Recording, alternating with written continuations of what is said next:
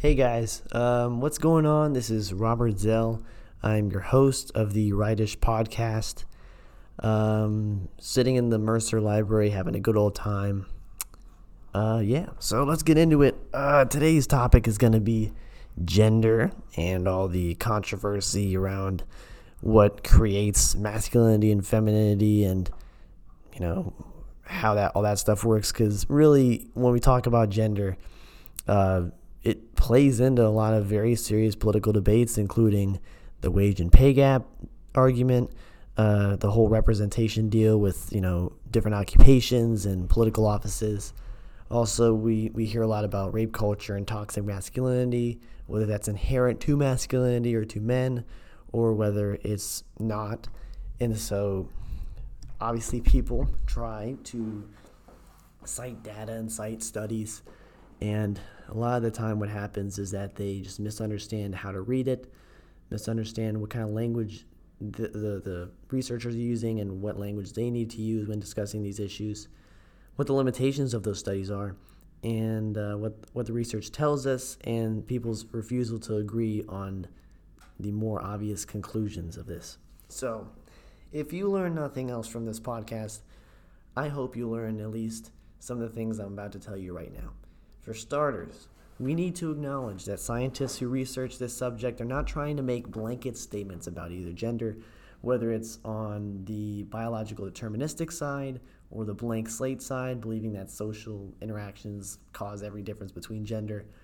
Uh, they just mean to observe the differences on average that manifest themselves between men and women relating to these specific behaviors and characteristics, which means that even within one's own gender, there is a massive difference between the most masculine and feminine man and the most masculine and feminine woman, right? So there's there's a range of your your gender expression, I guess you could say. And in fact, some women are more masculine than some men, as we we see, you know, in in, in tomboys. And uh, conversely, some men are more feminine than some women, as are non-tomboy dudes. So, this isn't to say that we can't measure the typical behavior of either sex and try to understand what, why those differences are. It's just, it gets tricky. So, when talking about this stuff, wordage is really important, like the way you actually speak about it. So, don't get caught saying all women prefer this or all men like that, because A, you're probably wrong, and B, you fail to acknowledge that all men and women are individuals, and none of the research is meant to be prescriptive but rather descriptive to describe what's going on. So that's really important. Also, men and women are more alike than they are different, and that's also very important to know. So, moving past that, um, we'll, we'll, try to just explain, like, you know, what each side of the, the aisle wants to argue, and then we'll kind of get into, like, you know, well, what's the data on these things? So, the left and the right have tried to explain these in different ways. The left supports the idea that socialization, and this is the left in general, but the left supports the idea that socialization and environment are the factors that cause these sort of things to emerge.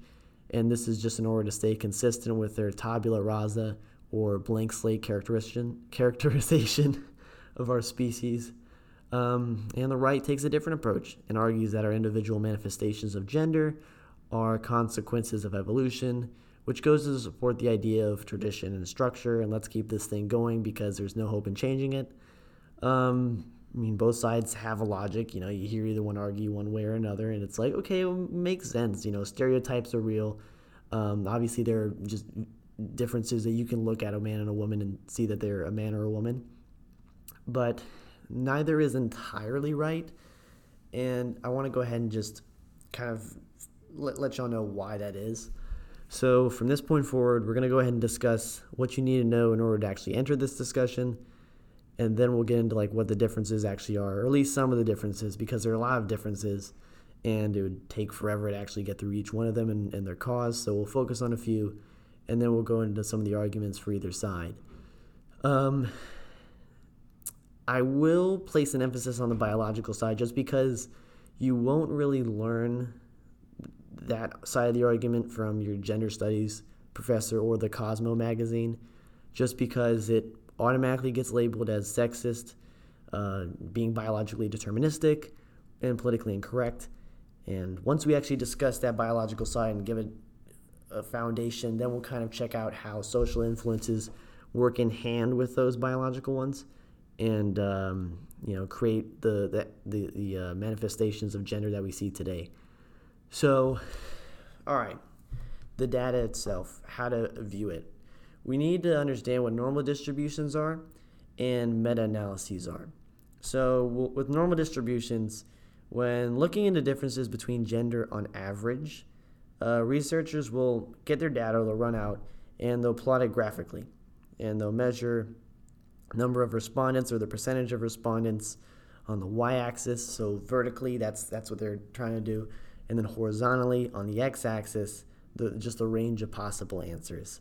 Um, it's possible to actually measure these, these things, at least to an extent, uh, because social sciences scientists tend to rank order respondents uh, depending on how they answer the question, or they'll ask questions with a numerical range. So, like, you know, how are you feeling, one to seven?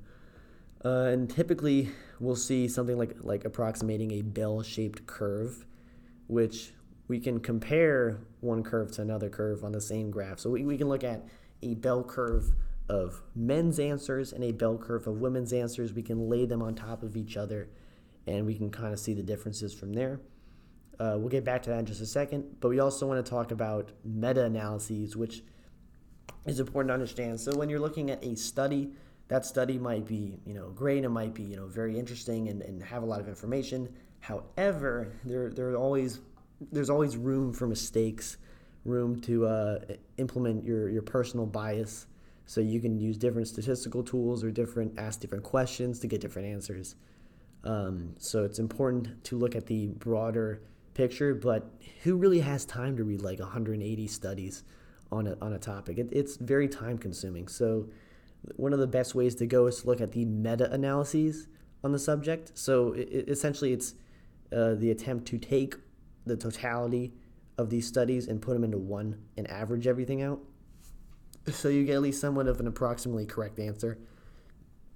And that way, you get like the best picture possible. So we know what a meta-analysis is.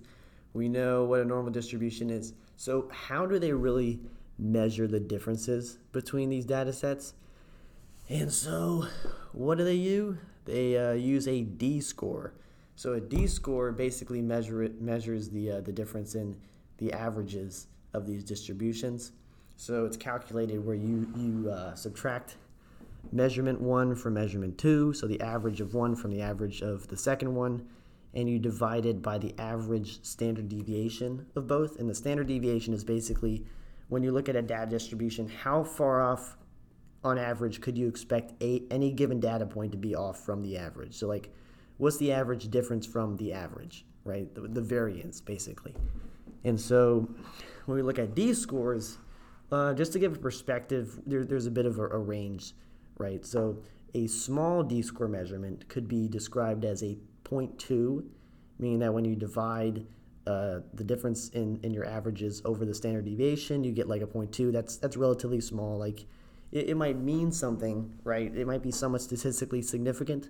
However, when you look around you, you're probably not going to like see that that measurement or whatever they're measuring like stick straight out to you. So that's a small one. 0.2 is small. 0.5 is is about medium. So if you're looking at at a distribution, you see like a 0.5, that's something you could probably notice like in, in, in life. Aggression, physical aggression is definitely an example. That's 0.4, which we'll get to later. Um, and then a large difference would be like 0.8 or greater, so 0.8 or greater. And these are things that are just blatantly obvious.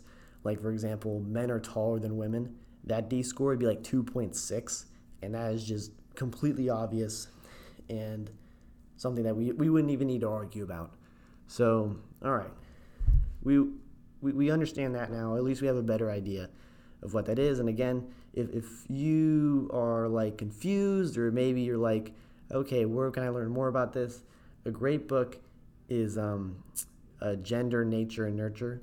Or it might be well. Anyways, it, it's a book by Richard A. Lippa. He's he's basically one of the, like the top guys in this field, and uh, he wrote basically an intro guide to all of this stuff, which I've read and and I thought it was marvelous. And he actually argues both sides of the debate and comes to the conclusion, which I, I come to because I trust the hell out of him, that it really is, um, it isn't socially constructed, it isn't biologically determined, but it is a mix of the two, and you have somewhat of a biological basis that is uh, positively reinforced by social um, action. So, without further ado, let's uh, let's walk into the argument for either. Well, let's start the biological, and then we can talk about how nature reinforces those differences.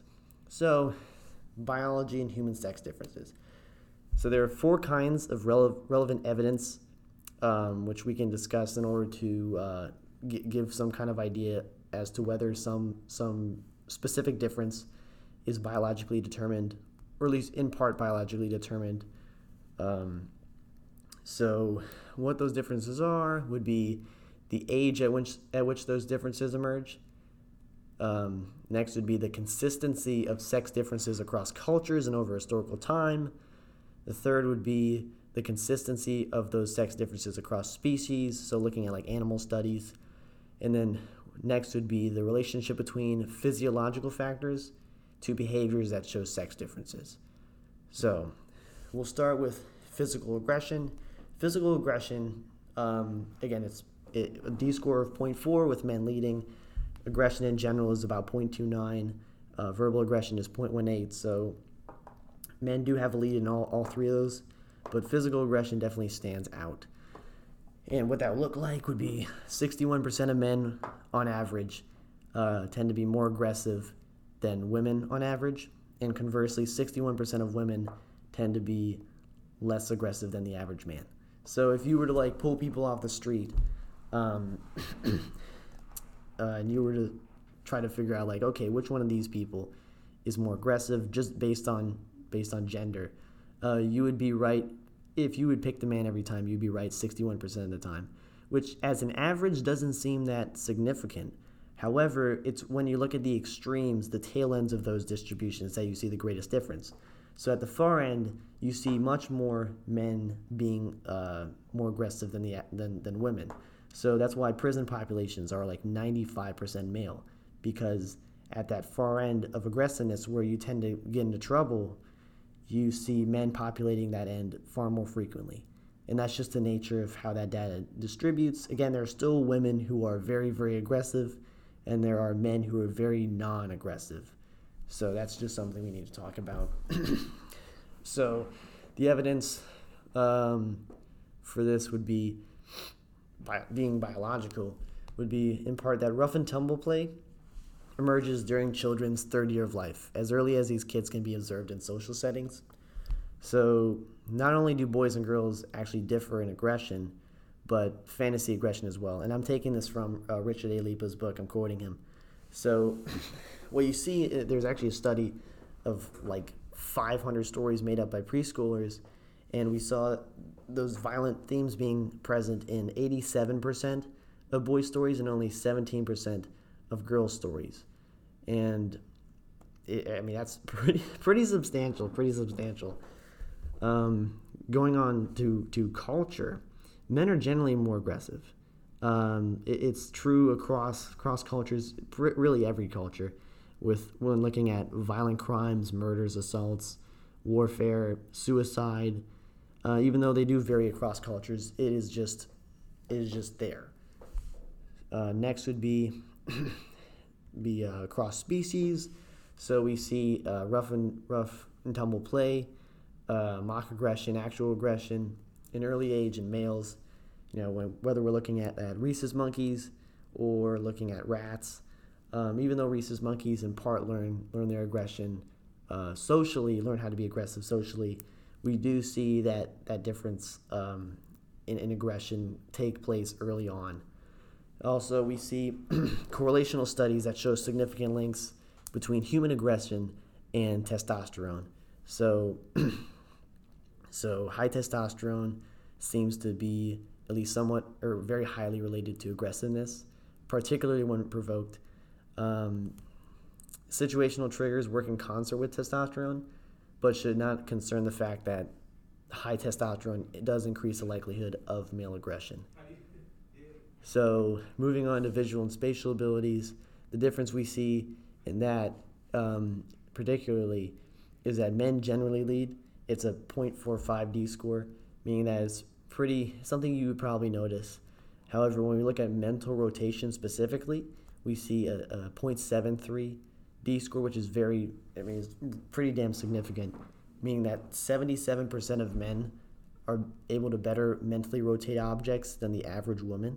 Not to say that there aren't women who are really kick ass at mentally rotating objects, but you know it, there is there is an advantage in that sense, and and it's actually very interesting thinking about um, estrogen and and and women and how the uh, the greater amount of estrogen you have, the more verbally fluent you are. That's a very interesting correlation that I noticed reading this book, and uh, it's interesting. Also, testosterone actually has a negative correlation with verbal fluency. So when you have when you have a very high testosterone guy, it's harder for that guy typically to speak very fluently and to speak um, in a way that's not just all jumbled up and and uh, yeah, it's very interesting, very interesting. But anyway, so visual spatial tests. Um, again, men tend to exceed women in certain kinds of visual spatial ability. Although it's interesting, women actually tend to be better when it comes to uh, visual spatial ability when it comes to like memorizing what where things are in a room because women tend to have on average better memory than than most men right so anyways some studies have shown these differences in preschoolers but most of the stable and substantial differences that we see are going to be like after puberty like around high school and on and uh, these actually really haven't um, differed much you know, over the the past few decades, just I mean, even relating to like all this uh, this uh, gender equality stuff, you, you still see this this um, advantage play out and continue. Uh, what we also see is that these differences are also constant across cultures. So we see this in studies uh, with Britain, pe- British people, people from Ghana, Japan, India, Norway, South Africa, Australia, and the United States.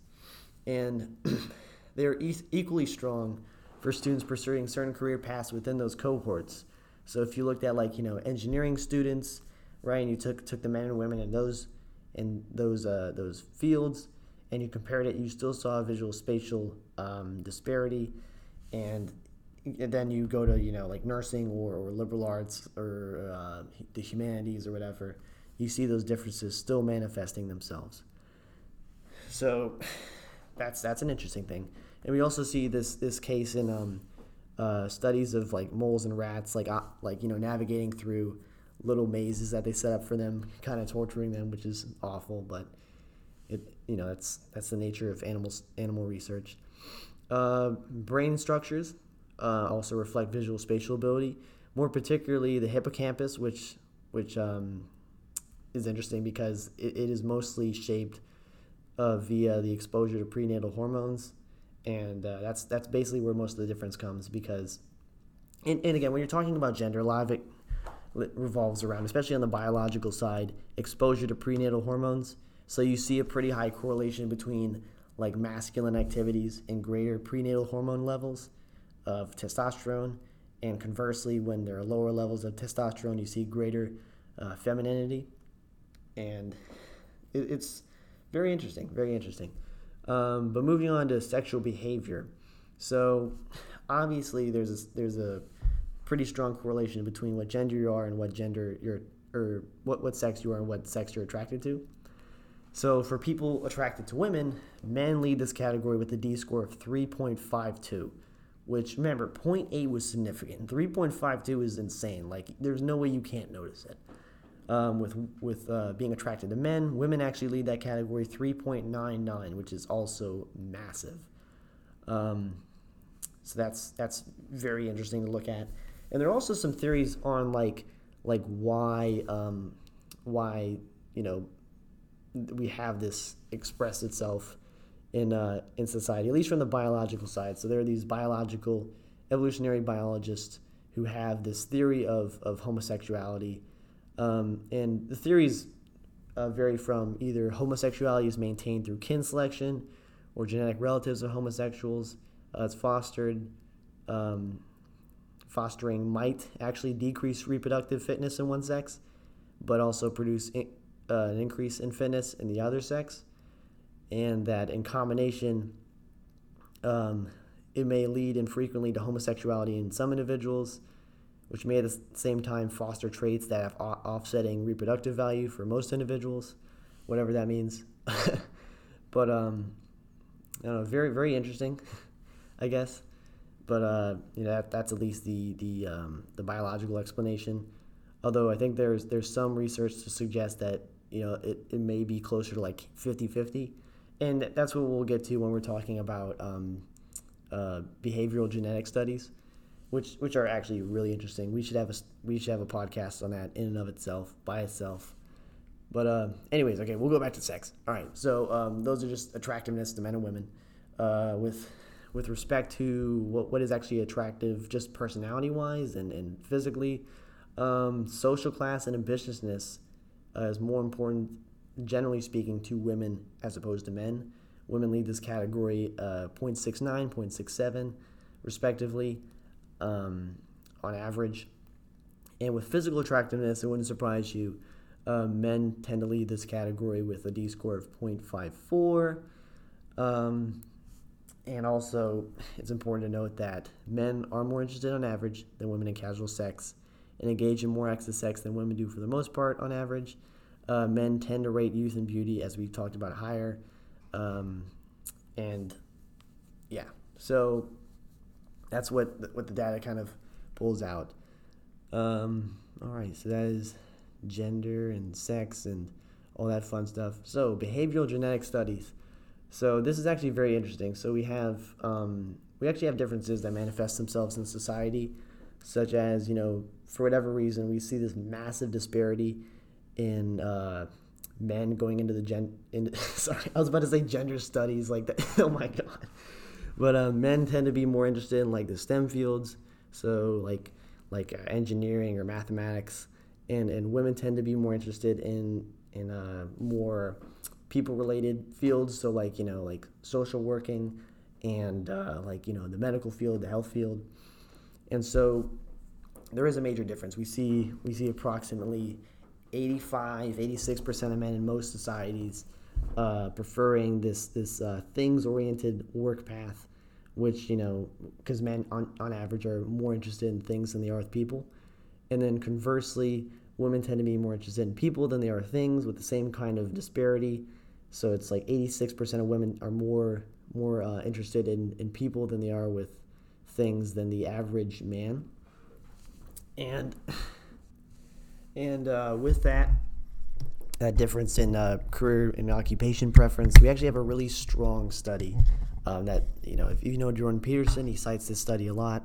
So, so you know, as a result of this this child rearing and public schooling practice in the Scandinavian countries, which is designed to eliminate um, the, the idea of like there being differences between genders, uh, gender stereotypes, and such, just so that you know, because again, the, whole idea of egalitarianism is equality of opportunity, and they, and they want you know opportunities for these people, and they don't want people to be, uh, I guess, forced to make choices that aren't really in their best interest. They decided like, okay, we're gonna um, incorporate time during recess to where you know you have to play with people of the other gender. Uh, you have to play with if you're gonna play with trucks, you have to play with dolls, etc. Um, so these countries went further than anywhere else in, in trying to um, socially negate these differences. Uh, yet, um, what we actually saw as a long term result was was really surprising. It showed greater polarization within the workforce in areas such as engineering and nursing, which ended up having proportions of like like ratios of like 20 to 1 you know like so for engineering was, was it was like 20 to 1 for for engineers that were male to engineers that were female and for nursing it was it was the same except for women. So it was 20 to 1 so for every every 20 females in nursing there was like one guy which is even more than like in the united states. So so at least the finding that that guys like peterson or pinker would pull from it is that okay well you know you might try to eliminate that that idea or that factor but sometimes doing that will actually um, will, will uh, further embolden the other so it makes it so that the other factor comes out even more, which is weird, but you know it, it happened. So, given this review, like, I'm not trying to say that we are all just, you know, determined and, and, and we're going to be forced to be, you know, these certain uh, things. I'm not saying that, you know, like, we're, we're, we're doomed to a, a, a uh, gender expression of X. What I'm saying is that there are certain factors that play into it. Obviously, we have free will. We can make choices. Um, we can, you know, be better people uh, or be different people if we want to. But, you know, to look at these differences and to say, oh, that's bad, you know, we don't really know. We don't know. And, and indeed, there are like social factors that do play into it. So when you have a small difference that manifests itself through some perhaps biological cause, uh, we see differences that, that actually get bigger and bigger because of socialization. So, you know, there's a creation of stereotypes and those stereotypes kind of perpetuate and they create these positive feedback loops to where where you know there's this difference initially and then then people notice the difference and expect it and then all of a sudden you know like people act it out you know because they feel like okay well you know maybe for example i'm expected to be more you know physically tough and aggressive then you know you act it out and then the more you act it out the more people are like oh well you know yeah people really are guys really are more aggressive and then it kind of builds into itself and that absolutely is true I think um, a lot of a lot of women would probably say that they're expected to do certain things that men aren't. There there are these uh, certain roles that we've kind of enforced throughout our culture. Also, you know, there there are certain stereotypes that are portrayed uh, through the media, through through family figures, through tradition, uh, even in, in school we see it, um, and it's it's just you know it, it does play play a role. It absolutely does play a role. Um, and that's that's a really interesting debate to, to look at. You know, the the nature versus nurture.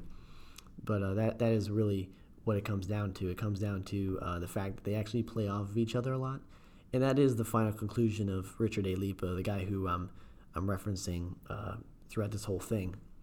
I mean, he really is brilliant. Um, but yeah, looking looking at that, it might give us a better lens, as or a better way of looking, um, you know, at, at this whole situation or all these situations the pay gap, toxic masculinity, rape culture, etc. You know, it was interesting. We were talking about whether aggression was, or, or, the fact that you know men, men hurt women more than women hurt men. Is that really a, a biological factor? And you know, we can say that you know in part there's there's evidence to suggest that you know maybe men are um, more aggressive on average. But then again, when, when you're looking at at crime, when you're looking at you know like thing, brutal things like murder and rape, you, you can't really put that on all men, right? There's a distinct there's a distinction that has to be made. It's the more aggressive, the more um, the more uh, I guess you could say dangerous people who are more likely to do those things. And, and frankly, there are men who who you can never expect to do any to do anything like that. And it's you know it, we, we get into this this whole thing where it's like all men are like this and all women are like this, and it's really dangerous. It's very collectivistic, and um, I think it's the job of of um, you know perhaps social scientists or or concerned people like ourselves to say, look, you're you're really observing the data incorrectly, uh, and and we need to understand again what that data is meant to show. It's meant to show differences on average, and we can't extrapolate to the individual because that would be just wrong. There, there are definitely cases of individuals who, who break the mold, who are different, and uh, again, hyper aggressive males are, are not the norm. Uh, that's not the masculinity that men look, look towards as something that is good. And uh, I think it's important to understand that. so, with that being said, um, yeah, that's that's pretty much what I have on, on gender. What I have, at least initially, we might talk about the gender pay gap. We might talk about toxic masculinity. We might talk about uh, X, Y, and Z relating to gender but it's important to understand at least a little bit of the science behind it, a little bit of um, how the data works and how they make these conclusions. Uh, but other than that, thank you guys for listening. It was really a pleasure to talk to you guys. Let me know if you have any questions or any comments. Again, this is a very controversial field. I, I wanted to make sure that I spoke very clearly. If I wasn't clear about anything, I will make sure to clarify. Um, but other than that, thank you guys so much, and I hope you have a wonderful week. All right, bye.